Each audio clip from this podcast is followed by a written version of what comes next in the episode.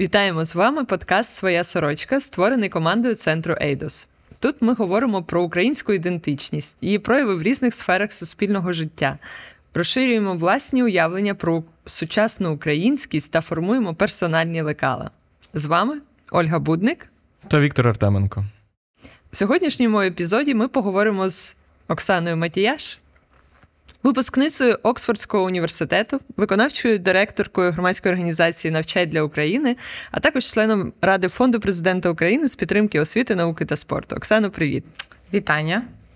Ну насправді, коли ми говоримо про свою сорочку, ти е, навчалась в Оксфорді, навчалась в Україні. Де тобі ближче було до тіла? Що що насправді е, по системі освіти ближче тобі? Яка яка освіта тобі більше подобалась? Чи можна їх порівнювати взагалі? Як ти себе почувала там?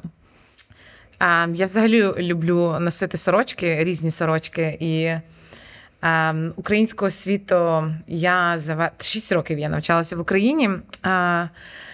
Це був університет моєї мрії, так і я думаю, якби шість, якби від від відстрочити цей час назад, я думаю, що я б все рівно вступила на той самий факультет і в той самий університет. Але в мене завжди був такий світогляд, чому б не спробувати щось інше, чому б не ем, чому б не спробувати не вступити в найкращий університет е, у світі. Ми вважаємо, що це найкращий університет в Оксфорді, але ем, це був насправді прекрасний е, момент ем, відчути насправді різницю. Чому, коли ти чуєш, коли ти навчаєшся в Україні, ти чуєш багато у українська освіта там не конкурентно спроможна, чи українська освіта там не дає тобі е, тих знань, чи не дає тобі тих навичок. І насправді, коли я їхала в е, Оксфорд, то у мене було досить таке вже напевно. Перенасичення українською освітою, так тому що 6 років в е, університеті, потім я ще розпочала аспірантуру, і е, справді було цього багато. Але коли я приїхала в Британію, вступила в Оксфорд, насправді під час навчання там я зрозуміла, що багато тих речей, які отримала в українському університеті, вони для мене е, були сильною основою. Так я закінчувала міжнародне право. Ем, і Я думаю, що та освіта, яку я отримала в нас в Україні, вона стала дуже потужним для мене бекграундом. Так звісно, стиль навчання, формат навчання е, він все-таки відрізнявся. Так я думаю, основна відмінність ем, між освітою в Британії і освітою в Україні е, це був е, діалог. У мене більше було можливості ем, висловлювати свою думку під час навчання. Так насправді мені було соромно, якщо я не встигала щось прочитати до лекції. Так, тобто, напевно, це основна відмінність, що ти вже маєш бути підготовленим вести діалог вже на лекції, якби для того, аби як максимально так. Мати змогу отримати ось ці е, ці знання, і напевно від тебе очікувалось, що ти будеш челенджити щось, так що ти будеш там піддавати щось сумніву. Е, тоді як в все-таки в ем, українській лекційній аудиторії мені цього трішки бракувало. А що тебе спонукало повернутися? Бо насправді ж дуже часто так буває, що люди спеціально вступають е, в якийсь іноземний університет з тим, щоб далі продовжити своє життя вже за кордоном, тому що їм чогось бракує. Ми вже з'ясували, що в принципі база у нас достатньо хороша освітня, але так чи інакше, ти тут в Україні. Чому? А, Супер питання. Це моє улюблене питання. Я коли вступала в університет за кордоном, так насправді я вступила в Оксфорд не з першого разу. Я це робила кілька років до того, але мені не вдавалося. Тобто, щось було не так. Потім я взяла паузу на три роки, продовжила працювати і вступила знову. І коли я вступала. Тому моя моєю основною мотивацією було не виїхати е, з країни. Моє основна мотивація насправді була е, отримати знання. Це була магістратура публічної політики. Так, оскільки я хотіла продовжувати працювати в е, публічній сфері. Мені здається, що взагалі публічна сфера це та Це той сектор, де можна одним рішенням вплинути на велику кількість людей водночас, але це рішення має бути виваженим, воно має бути добре пропрацьованим, там мають бути якісь об'єктивні дані. Так, і от саме це я поїхала вивчати. Я отримала стипендію, яка насправді не мала ніяких там зобов'язань повертатися в країну. Тобто я могла продовжити там працювати. І насправді е, таким був е, мій е, попередній план. Я вважаю, що в цьому немає нічого страшного, якщо ти після магістратури чи навчання за кордоном отримаєш міжнародний професійний досвід. Але буде класно, супер, якщо ти повернешся в країну. Я жартую, і десь можна почути, що я мала працювати на королеву Британії, розпочинати непогано. непогано. Ем, зараз це вже буде тоді. Ця інституція називалася Служба трибуналів і судів її величності. Зараз я думаю, це буде його величності. Ем, але мені прийшов мейл, лист розсилка, що Teach for Ukraine навчає для України шукає нову SEO. І я пам'ятаю, це були найважчі 48 годин в моєму житті для прийняття цього рішення. Е, залишитися в Лондоні і працювати там, чи поїхати додому в Україну, спробувати відродити е, організацію з класною місією, але посередині локдауну з дуже малою кількістю коштів на рахунку з е, командою там лише з двох людей. Але це бажання, не бажання, а напевно, моя особиста історія, як я опинилася там, де опинилася. Через освіту. Так освіта це те, що трансформувало моє життя і дало допомогло мені опинитися там, де я є. І напевно це було основним моїм фактором повернутися в країну. А ще також імпакт. Питання, то який імпакт ти можеш зробити в країні, яка вже розвинута, де в принципі проблеми є, але вони не настільки напевно, такі глибокі і цікаві, аніж повернутися в країну додому і все-таки зробити, спробувати зробити цей внесок в позитивний розвиток твоєї країни як молода е, людина. А не повертатися, можливо, в країну через 20-30 років, коли вже ти не матимеш стільки енергії і сил. Е, тому та, тому ми сьогодні тут. Я маю питання до тебе про освіту як про сферу, і воно більше скажімо так, якою ти бачиш мету, мету освіти? І чи, можливо, по твоїх спостереженнях за останні там 30-40 років мета освіти якось змінилась чи трансформувалась? Um... Я, Якщо коротко, освіта це про всебічний розвиток людини, так і всебічний розвиток англійської слово holistic, е, холістичний, так тобто це справді такий е, всебічний, комплексний, систематичний, е, широкий, глибокий. Ось ці всі слова. Так, а не можна сказати, що освіта це про щось формальне, це про диплом, чи це про завершення школи, це про так, це справді про те, ем, що ти отримуєш в процесі своєї освітньої подорожі, так. Ем, навички, знання, можливість розвитку, можливість реалізувати свій потенціал і, в принципі, принести щось корисне суспільству Україні. Недарма є е, ось це поняття освітньої нерівності. Так чому, чому, наприклад, в Україні в Конституції, як і в багатьох країнах, пише про те, що доступ до освіти е, є рівним, безкоштовним і так далі, тому що саме е, дуже часто там нерівний доступ до освіти чи неякісна освіта є причиною того, чому там люди не, не, не мають змоги реалізувати свій потенціал економічний, особистісний, чому країни деякі так вони відстають в розвитку, або вони не є настільки конкурентно спроможними їхня економіка. Так дуже часто освіта саме є тим чинником, який впливає на, на життя, на долю людини, суспільства, громади, міста, країни і світу в цілому. І чи це змінилося якби роль або мета освіти протягом останніх років? Можливо, щось загострилося, чи відійшло навпаки в минуле? Ем, можна дуже часто почути в різних блогах чи там дискусіях, подкастах, так чи потрібна зараз освіта, чи потрібно йти в університет? Тобто е, формальна, неформальна освіта. Так, ми можемо говорити про освіту як про щось формальне, як я вже сказала. Так, отримуєш диплом, певний документ, який сертифікує або підтверджує те, що ти там вмієш е, там читати, писати, там володієш там. 11 класами там і так далі. А можна говорити про ем, освіту як про рушій розвитку. Так я думаю, що е, зараз з глобалізацією, з доступом до інформації, освіта стала дуже доступною. Так е, тобто е, там люди щоденно стикаються з вибором того, боже, скільки курсів безкоштовних, університети топові. Так я думаю, що це дуже дуже великий ем, е, велика відмінність е, між там сьогодні і тим, що було 50 років назад. Так більше людей стали освіченими глобально у світі.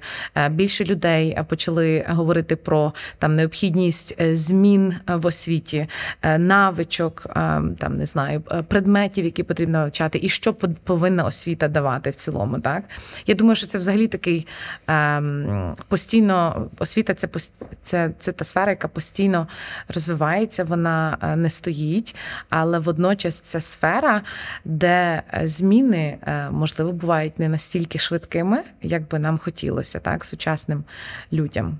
І на це є теж певні причини.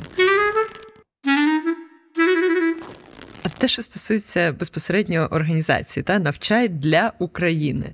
Ви е, Кого ви власне навчаєте? Ви навчаєте вчителів, дітей, я не знаю, викладачів. Що значить навчають для України? Розкажи, будь ласка, нам, аудиторії, що це що це означає для тебе? Ну і сукупно чим займається організація?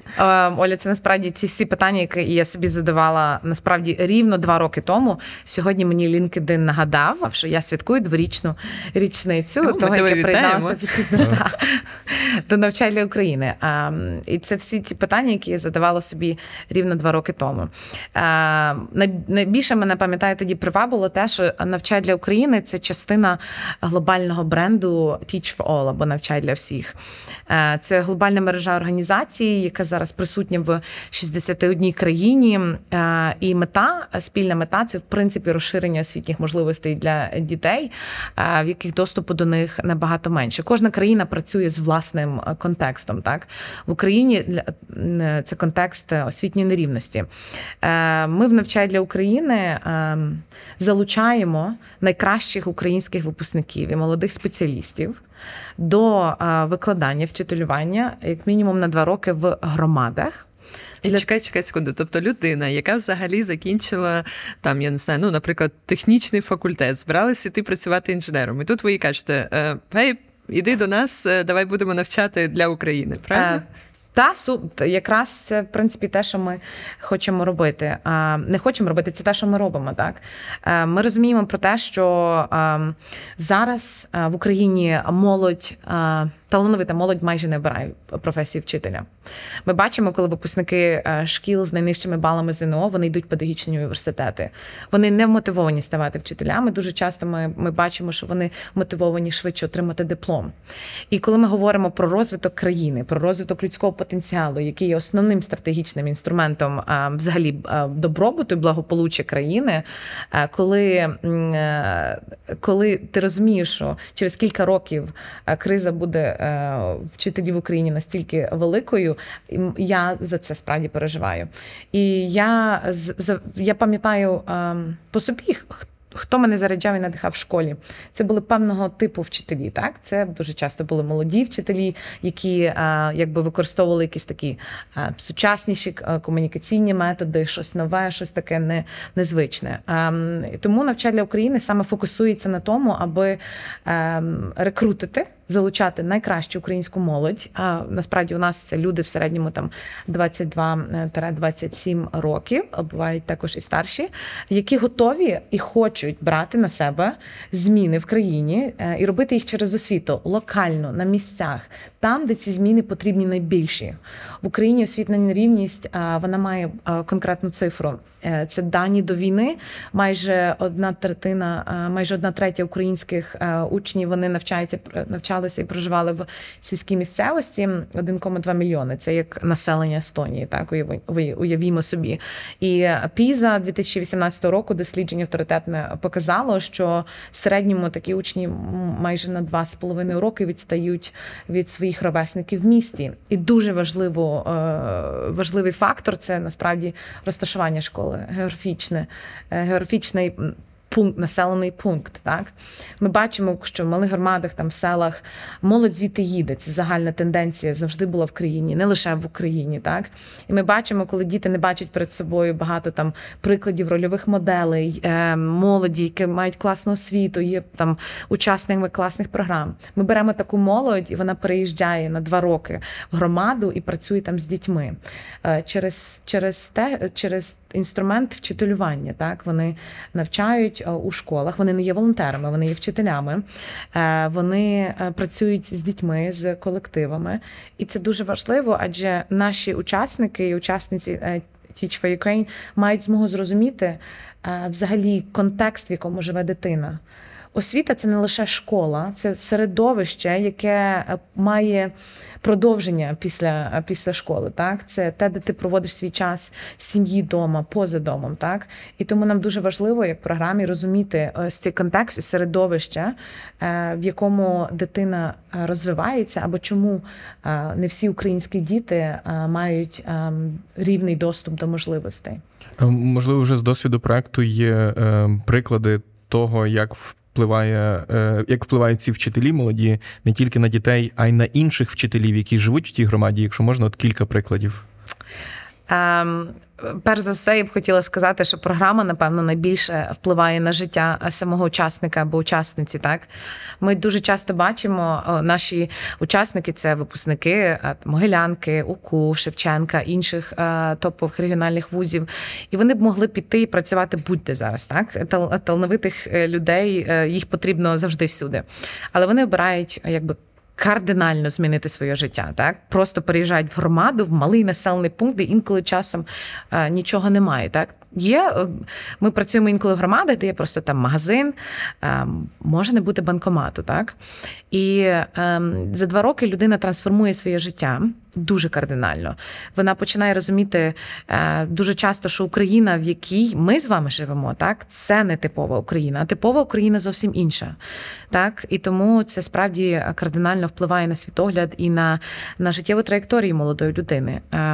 На, на Як впливає на, на, на колективи вчителів е, це дуже цікавий процес. Так, ми знаємо, що дуже часто, особливо в малих громадах. Мало мало, мало молодих вчителів, мало молодих педагогів. Так ем, Ми бачимо, що якщо вони туди приїжджають, то дуже часто вони там і швидко ем, залишають. Так? Ем, але ми працюємо з тими школами, е, партнерами, е, з директорами, які е, налаштовані дуже відкрито до того, що в колектив прийдуть молоді люди, що вони будуть мислити по-інакше, що вони нещодавно самі відносно недавно закінчили школу, і у них буде своя думка стосовно того, як має бути організований навчальний процес. Не завжди ця думка буде співпадати з їхньою думкою, так? Але ось ця можливість мати цей діалог, інколи нелегкий діалог молодого покоління з.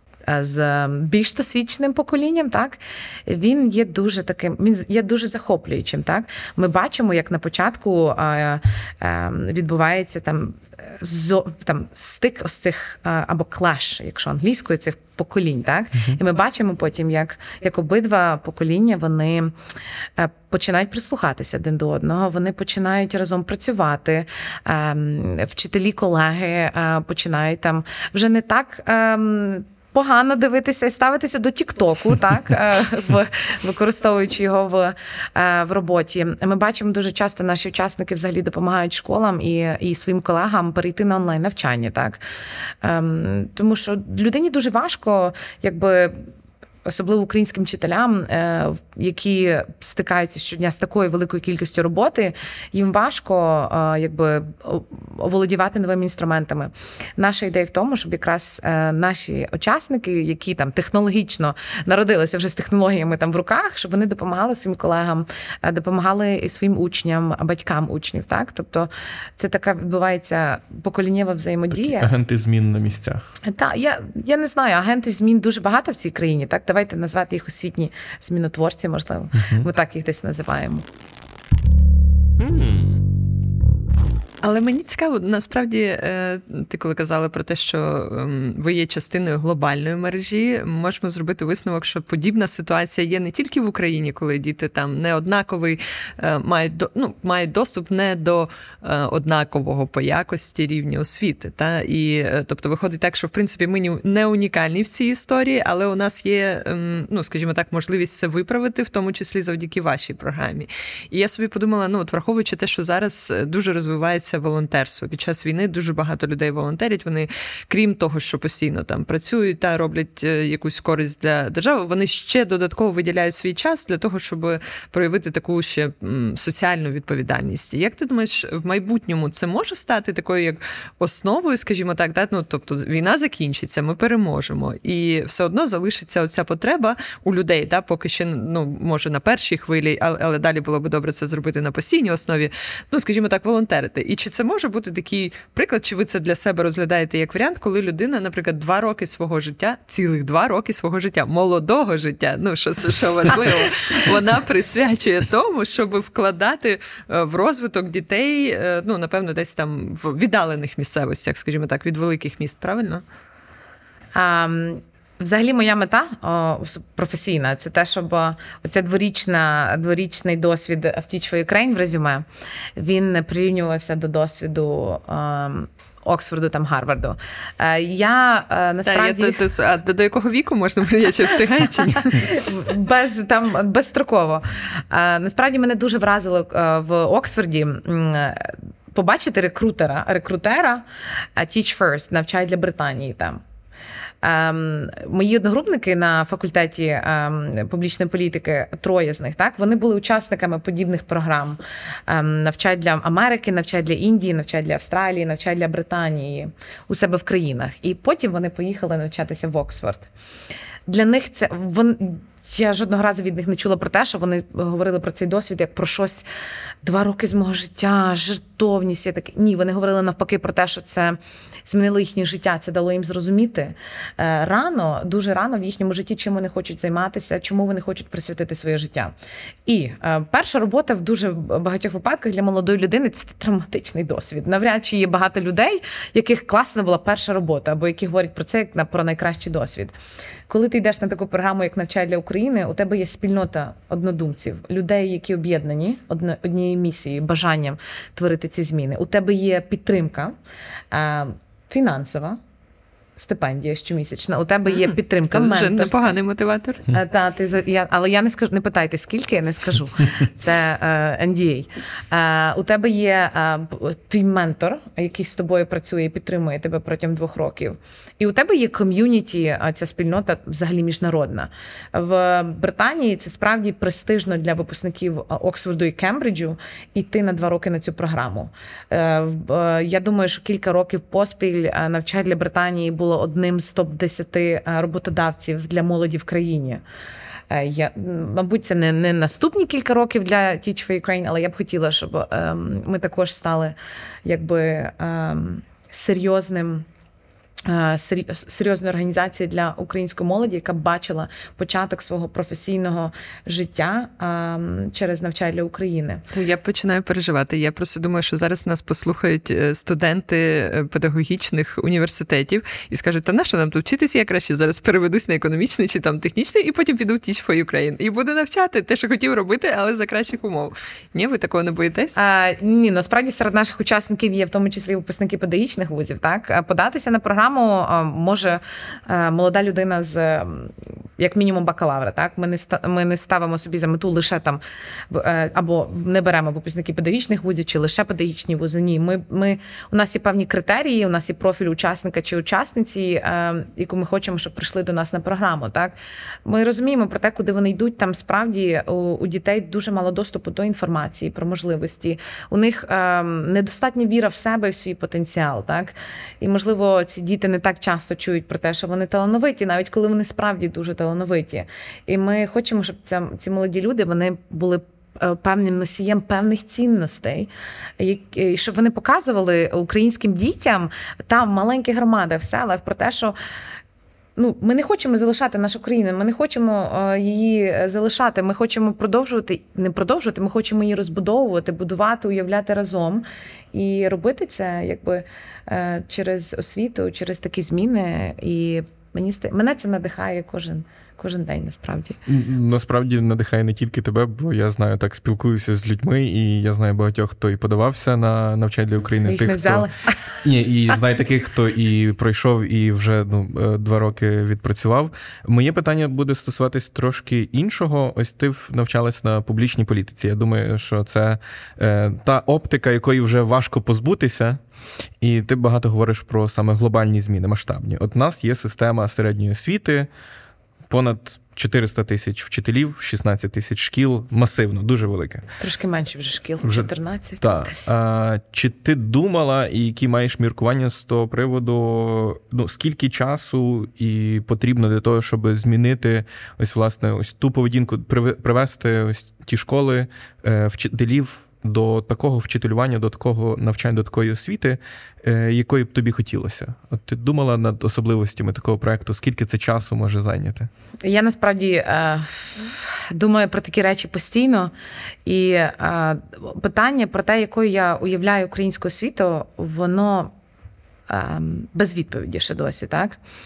Е, тому що коли я починала е, свою роботу так, з Teach for Ukraine, е, навчай для України, у мене було таке досить таке негативне ставлення з таким упередженням про те, що так, треба все міняти. Українські вчителі не такі, українські школи не такі, все не таке. Зараз я приїду тут з Оксфорду. Так не треба було. Так Типо, не треба робити. Типовий випускник іноземного університету. Десь так.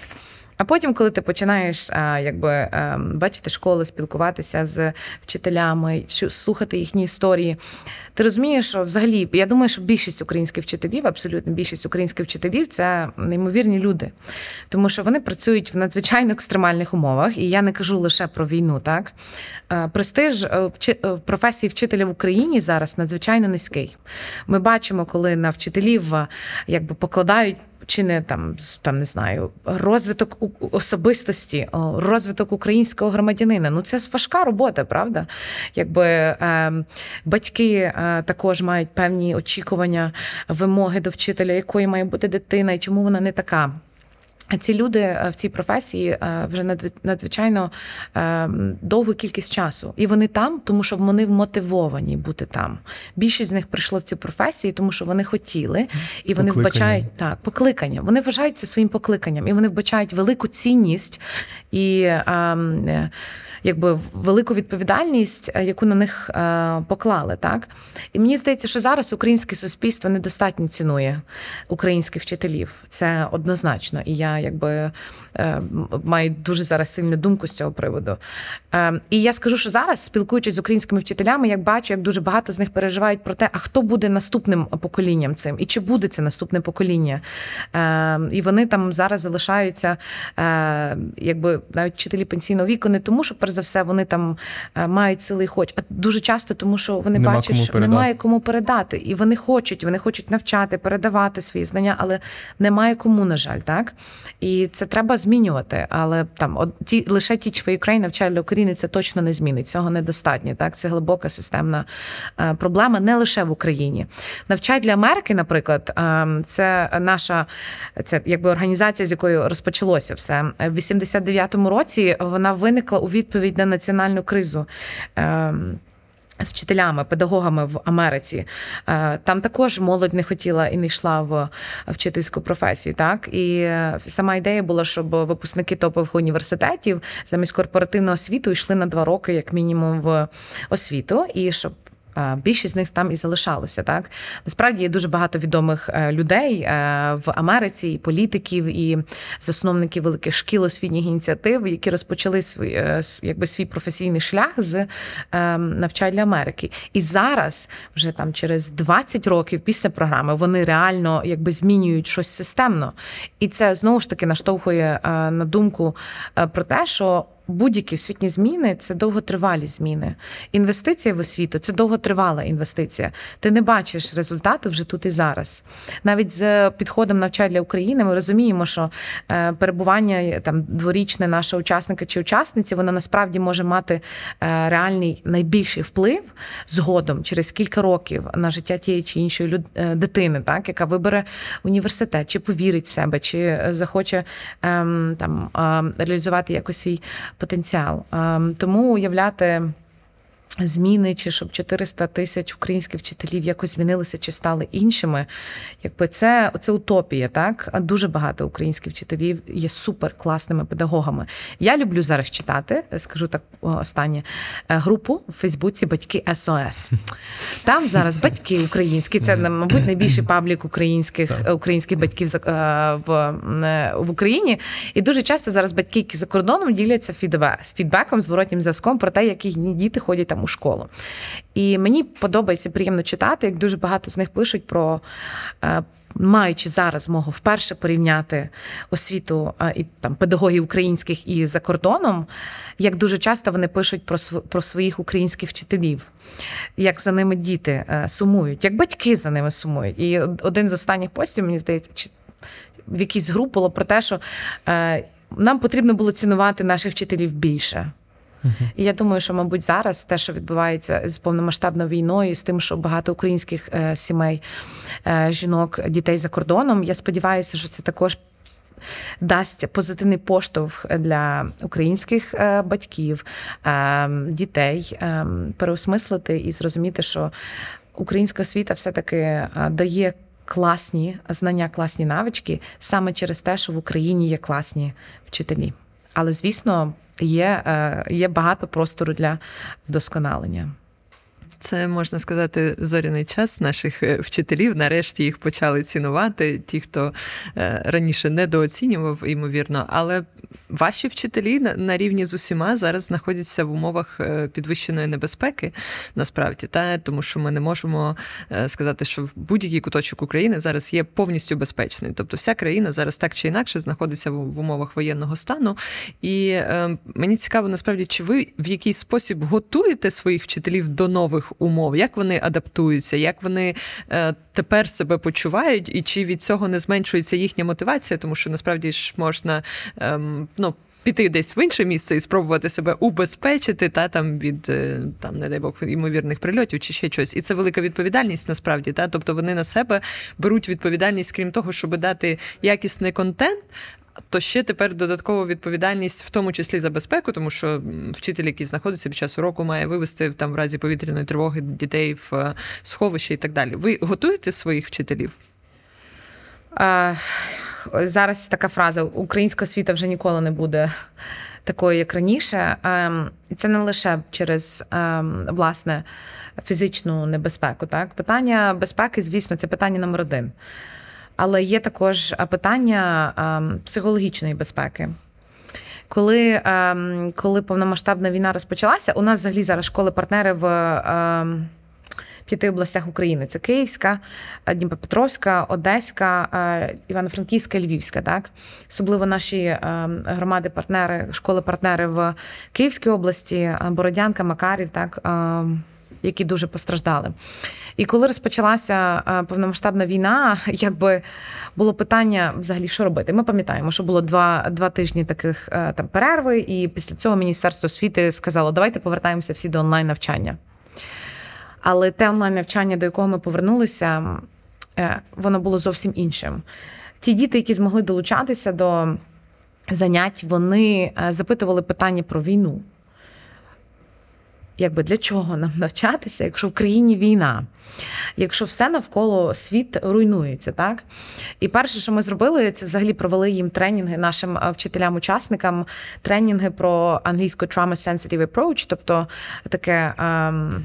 обізнаність про травму, тобто така оптика, певна, щоб так. бачити травму.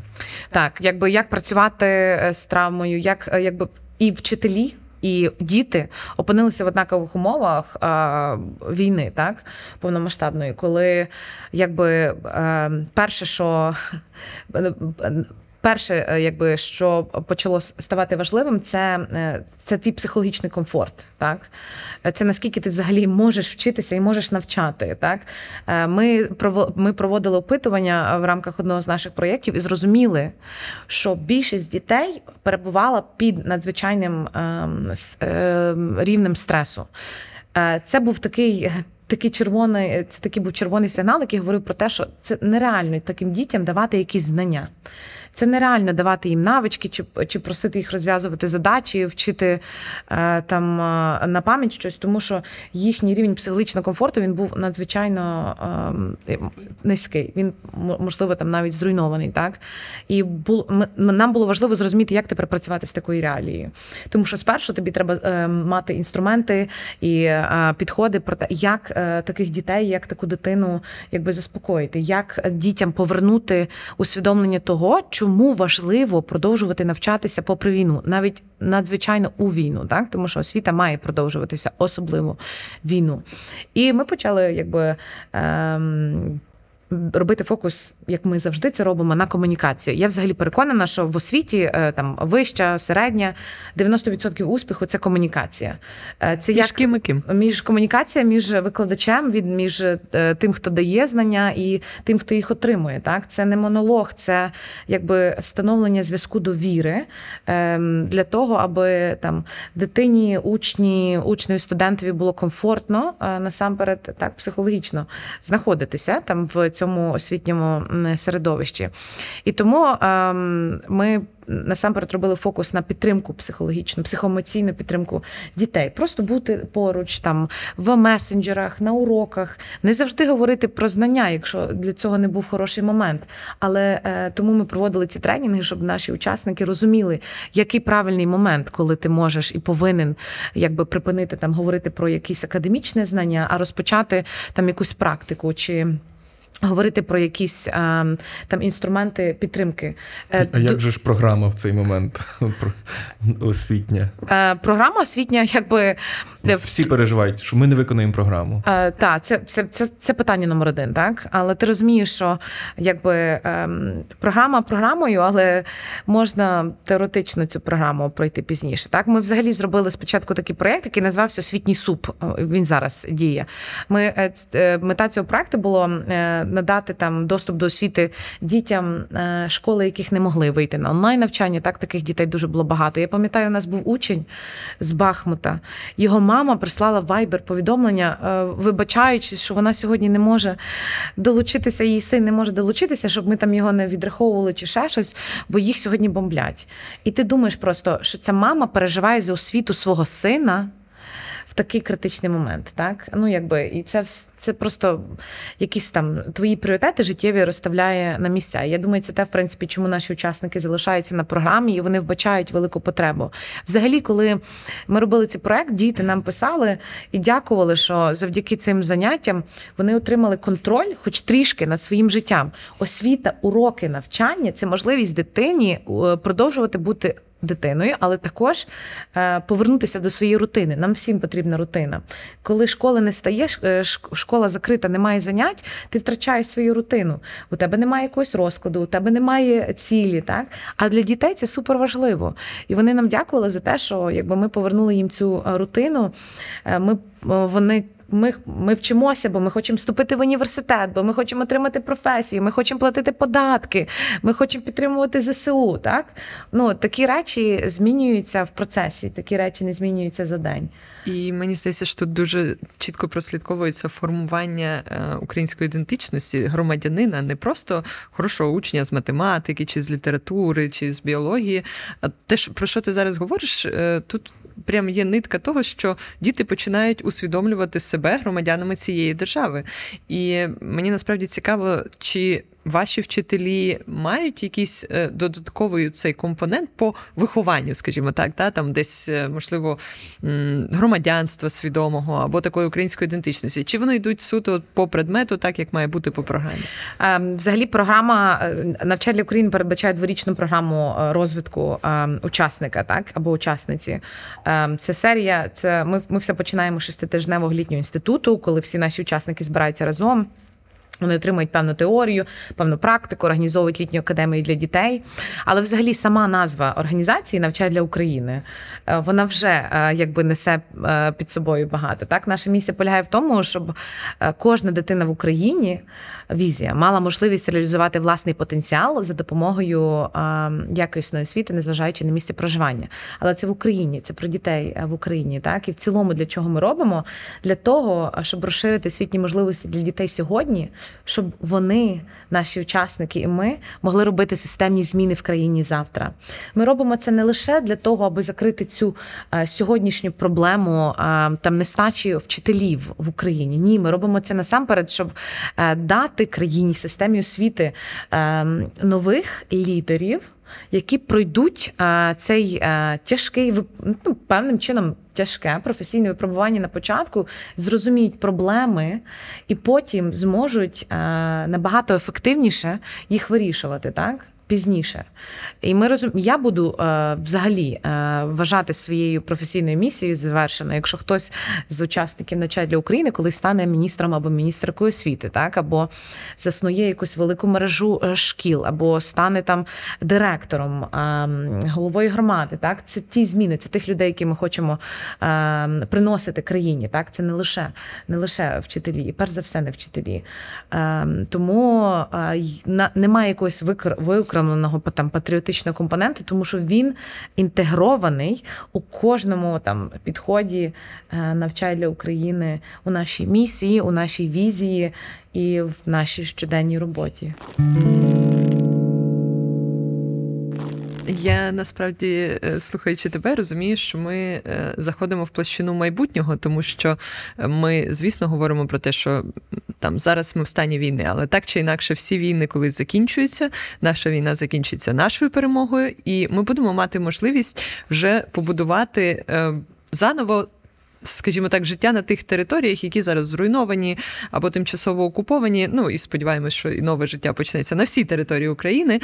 Але якщо ми говоримо про е, ті, наприклад, е, області, регіони, де школи зараз зруйновані, та тобто точно стоятиме питання відбудови якщо ми уявімо собі, що ми маємо можливість збудувати е, ту школу, яку хочемо, це не тільки питання стін, як ти сама казала. Та? Давай спробуємо е, уявити, і чи в тебе є оця картинка, як має виглядати оця е, ідеальна школа майбутнього в Україні. Та? Що в ній має бути, хто в ній має навчати, хто ці хто ці люди, що там має бути всередині? От Для того, щоб у нас справді виростало я не знаю, щасливе покоління психо, псих, психологічно здорове, фізично здорове, е, ще інтелектуально розвинене. Як, як, Яка ця школа майбутнього? А, Я не я не зможу дати відповідь, там, уявляючи якийсь фізичний простір. Так а, Я взагалі думаю просто. Про про школу, там майбутнє, про те, якою має бути школа е, з дещо там іншого кута. так?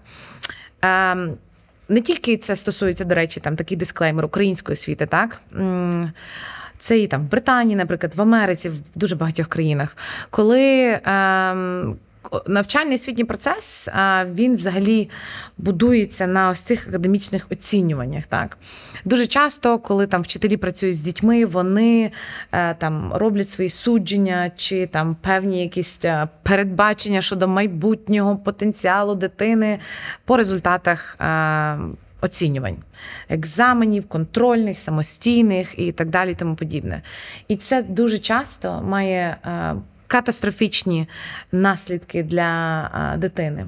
Так, ми навіть не усвідомлюємо, коли там не знаю, в п'ятому класі е, якби е, якийсь коментар е, там педагога чи там одна оцінка може перекреслити якби віру дитини в себе.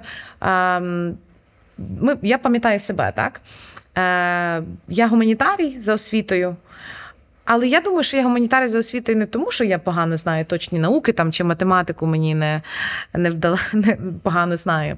Тому що в певний момент е, я погано здала контрольну, мені сказали про те, що все краще ти там не, не, не, не фокусуйся на математиці, це, напевно, не твоє. І я таки, в принципі, послухала і не фокусувалася. І, в принципі, для мене математика ніколи не була якимось серйозним предметом, бо там не знаю, інколи навіть в мене були думки про те, ну я ж дівчинка, наша мені математика. Наскільки це просто є нищівним, е, якби там, на мою думку, таким нищівним світоглядом.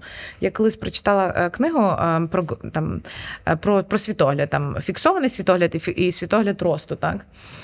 І людина може реалізувати свій потенціал не обов'язково там на базі своїх оцінок.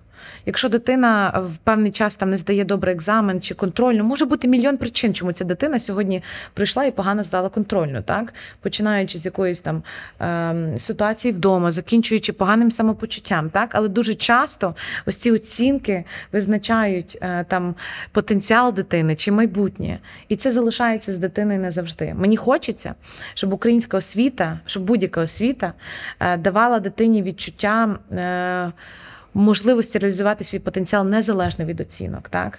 Е, потенціал він не має якоїсь там е, там академічної, академічного визначення. Так? Е, якщо дитина талановита, вона класно малює, вона класно розвивається. Якби Чому не заохотити цей талант і не не, не, не підтримати цей талант, навіть якщо дитина, можливо, там академічно не настільки добре там встигає. так? На різних етапах мені дуже хочеться, щоб нас, е, якби частиною академічної успішності, ще стала ця успішність, така там успішність е, певного таланту, так щоб е, дітей заохочували розвивати свої ем, там хобі, свої якісь навички, свої ем, і помилятися. І це окей, помилятися, помилятися в предметі сьогодні, помилитися завтра, зробити неправильний вибір, але щоб за цей вибір тебе ніхто не засуджував. Так, щоб за цей вибір тебе завжди там похвалили, що ти спробував чи спробувала. Тому що завтра ти спробуєш знову і вже вийде краще, так само з математикою. Я б дуже хотіла, щоб тоді, в той момент, цієї контрольної роботи мені хтось сказав нічого. Сьогодні ти отримала сім. Для мене було дуже важко, як для відмінниці. Так я ніколи не розповідала цю історію про сім балів. Мені так було соромно завжди. Але якби мені хтось в той момент сказав, це нічого страшного, твоє сім сьогодні не означає твоє сім завтра, або що ти не зможеш ніколи вступити на фізико-математичний факультет, так? І можливо, якби хтось мені тоді це сказав, зараз ми. Я б не була там е, юристом 6 років, або не була тічфою країн, можливо, я б вже працювала над якимось великим супердослідженням. Так я завжди про це думаю, що б могло бути, якби я була не юристом. Ну насправді дуже надихаюче. Я слухала тебе, уявила, чи я би хотіла, щоб там вчитися та в, в таких умовах. І е, моє внутрішнє відчуття каже, що так, це класно, тобто, коли тебе заохочують і дають тобі можливість е, реалізуватися. Але е, цей підхід має бути однаковий як по відношенню до вчителя, так і по відношенню до учня, тому що тоді це означає, що і вчителі мають можливість реалізуватись, і їхнє поле для реалізації професійної теж має розширюватись. І тут знову такі питання: ну дивись, ми дивимося на освіту так чи інакше. Це не тільки в Україні, це достатньо стійка система, структура структура, достатньо ієрархічна. І як от в цій такій складній системі дати волю, простір з однієї сторони, щоб це не перетворилось е, в суцільну групу, так чи інакше. Знання теж важливі. Та? Тобто тут питання зараз точиться дискусії, чи важливі знання, чи вміння їх застосувати. Але якщо ти не маєш знань, то ти не маєш що застосовувати. Та? І е, де знайти правильно цей баланс між тим, щоб дати волю, простір, свободу, і в той же час зберегти якість е, освіти і, і ну, можливість в принципі здобувати знання.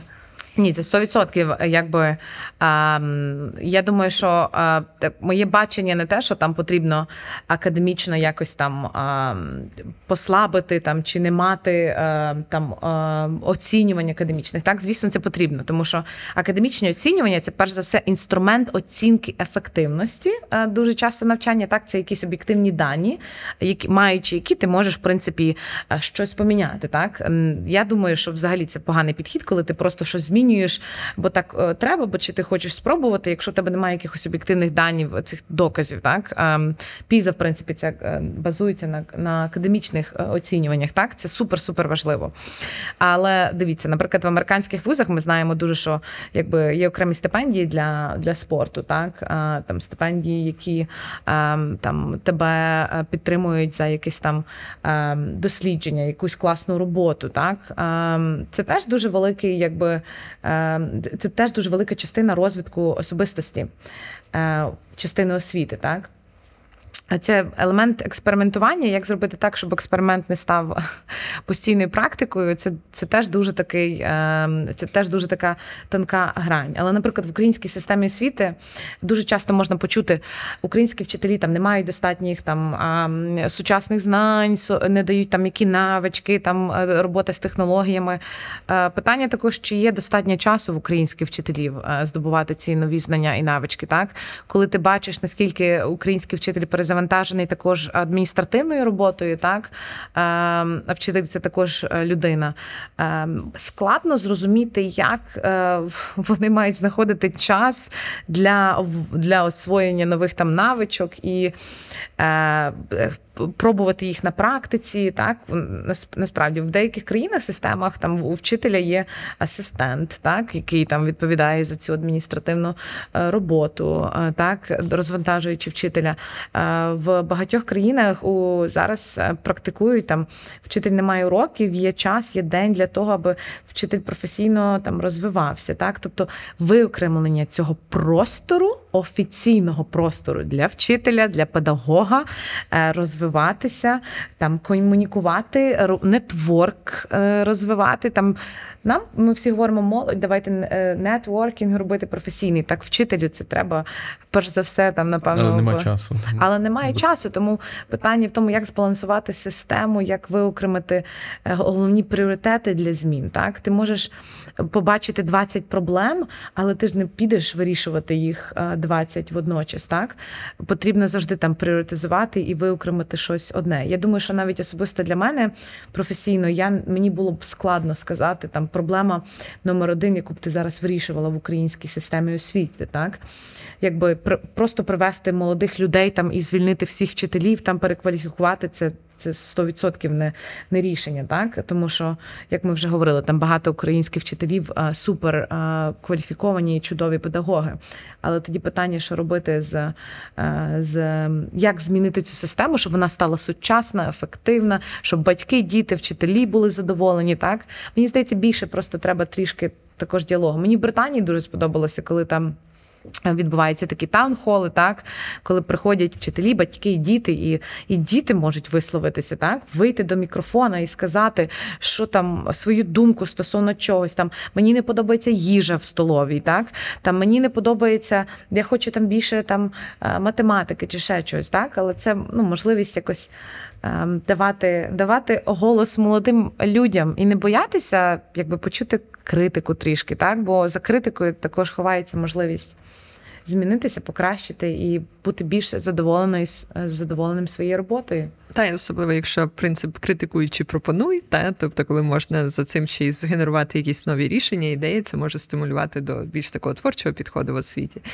А, ем, насправді е, цікаво ще зрозуміти з твоєї точки зору, як. Е, система освіти впливає на економіку держави, і чи взагалі є між цим кореляція? Тому що ми знаємо, що є країни, в яких багато природних ресурсів, та і їм може і не так треба там сильно перейматися, наскільки освічені їхні люди, або навпаки, ну тобто, яка кореляція між, скажімо так, розвинутою державою і рівнем освіти в ній?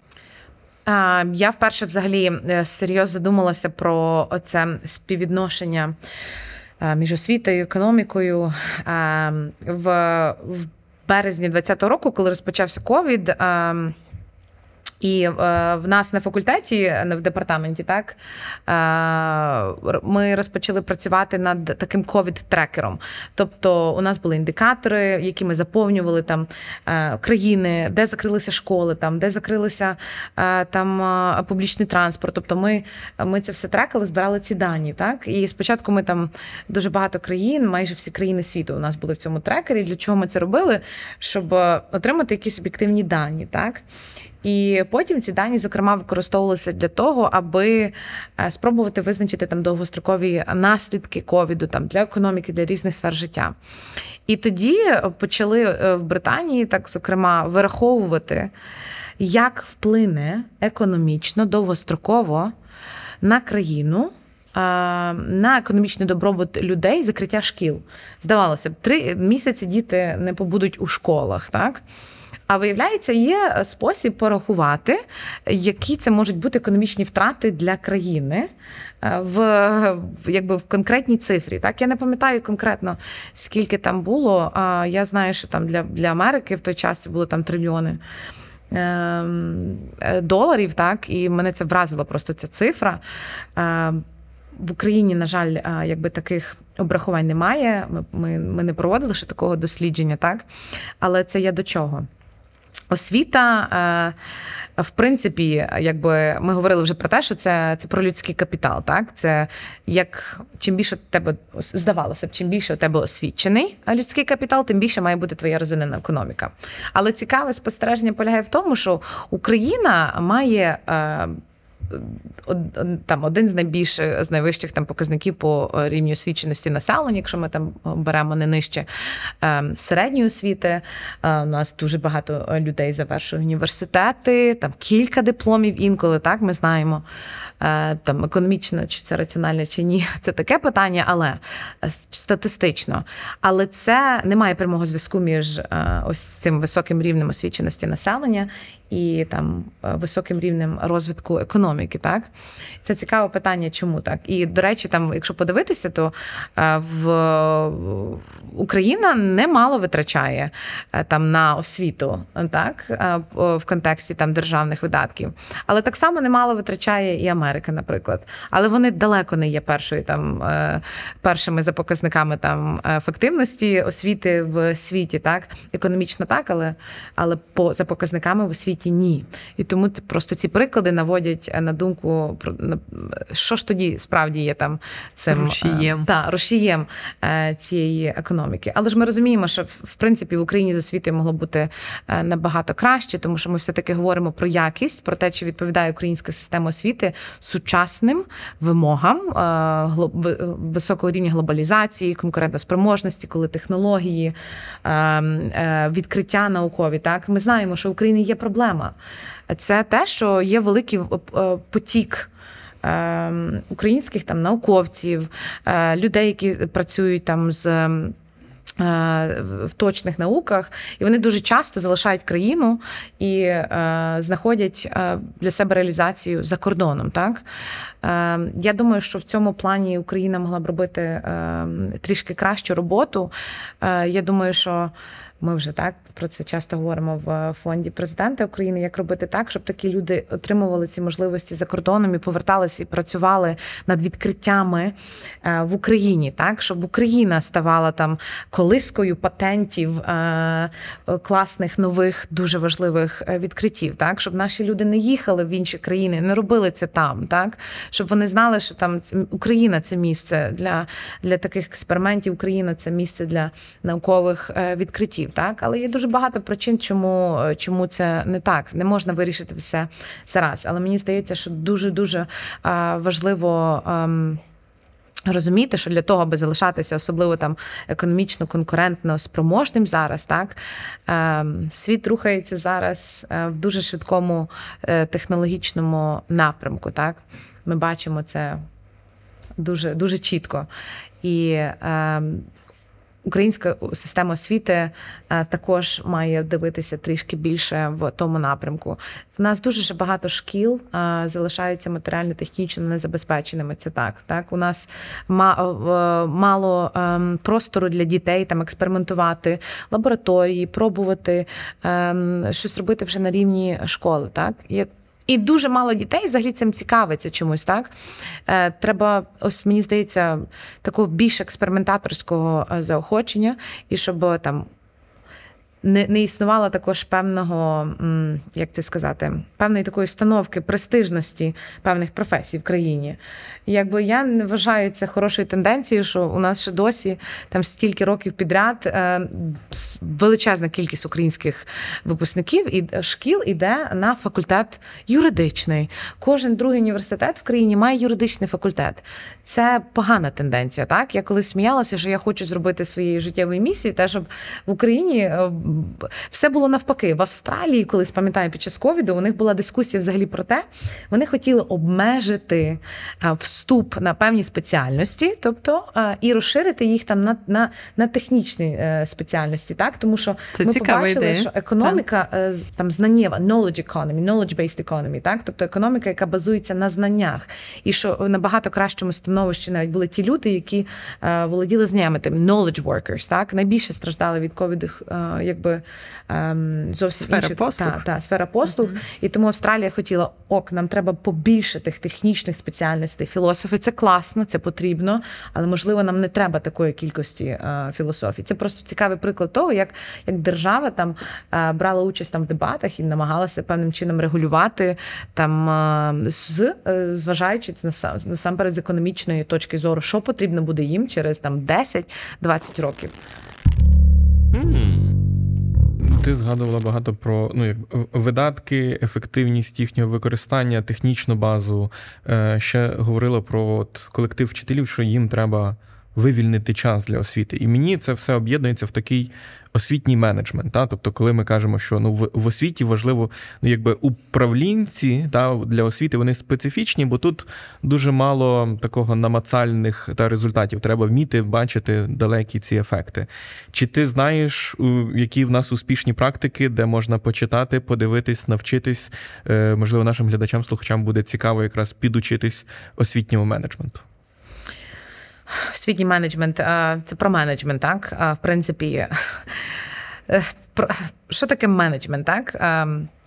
І чи може бути там менеджером кожен? Ми дуже бачимо часто, що в в українських е, школах директори це також там вчителі, так? Менеджер це людина з певним набором якостей, так?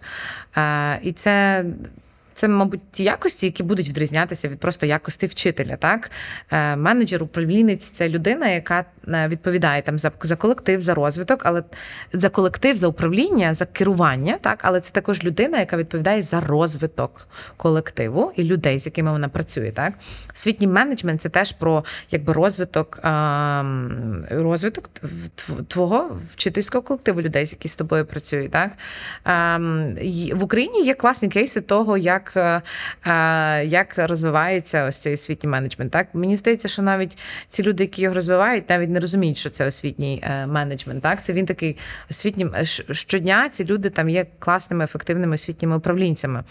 Мені здається, що в Україні вже була програма, яку пілотували так на базі, здається. Києво-Могилянської бізнес-школи про освітніх управлінців, так те, що ми бачимо в своїй в своїй роботі навчальної України, це те, що особливо наші учасники. У нас є учасники, які хочуть прийшли на програму, тому що вони хочуть стати директором чи директоркою шкіл. Так вони хочуть там змінити щось на там на управлінському рівні, але е, якби. Це має стати частиною підготовки програми, так е, там частиною професійного е, там підвищення кваліфікації. І якби мені здається, що Е, це потрібно масштабувати і працювати там з категорією е, людей, які, можливо, там з самого початку хочуть бути управлінцями. Не не обов... В дуже багатьох країнах там директор не є вчителем. Так, Так, це директор, який там знає, ем, е, там має там teachers qualification, кваліфікацію вчителя, так, але він не є там водночас там педагогом, який викладає 18 годин. Так, Це людина, яка перш за все відповідає за налагодження процесу процесу ефективного в себе в школі, взаємодія, е, якби розвиток, е, під е, підвищення кваліфікації, нові там можливість змінювати також, проводити такі певні освітні політики, інтервенції на базі школи. Мені здається, що ось це має теж заохочуватися, проводити ці різні освітні політики, щоб українські освітні управлінці мали змогу ем, певним чином експериментувати. Я пам'ятаю дуже е, дуже чітко цей кейс е, американський, коли в е, це здається так, це випускник навчає для Америки. Він став директором в одній зі шкіл. Програма вже ж існує 33 роки. У них є справді. Дуже велика кількість випускників. Взагалі на сьогоднішній день навчають для всіх ем, спільнота це 89 тисяч людей. І тому є справді такі прикольні класні кейси. І ось цей кейс полягає в тому, що він прийшов, став директором, і ця школа, ця школа, так. Вона е, дуже мала погані академічні результати в рейтингу. Так в багатьох країнах, там в Америці, в Британії теж є рейтинги шкіл, і вон для них це там легко працювати. Ага, ця школа зараз. Е, Ми хочемо там, щоб ця школа через кілька там часу піднялася там на 5 сходинок. І він хотів, щоб вона взагалі вийшла в топи. Найняв класних викладачів, всіх замінив, там топових викладачів е, набрав, всі такі bright, smart, всі розумні, мотивовані. Ну, рік-два там пройшло, щось нічого не міняється.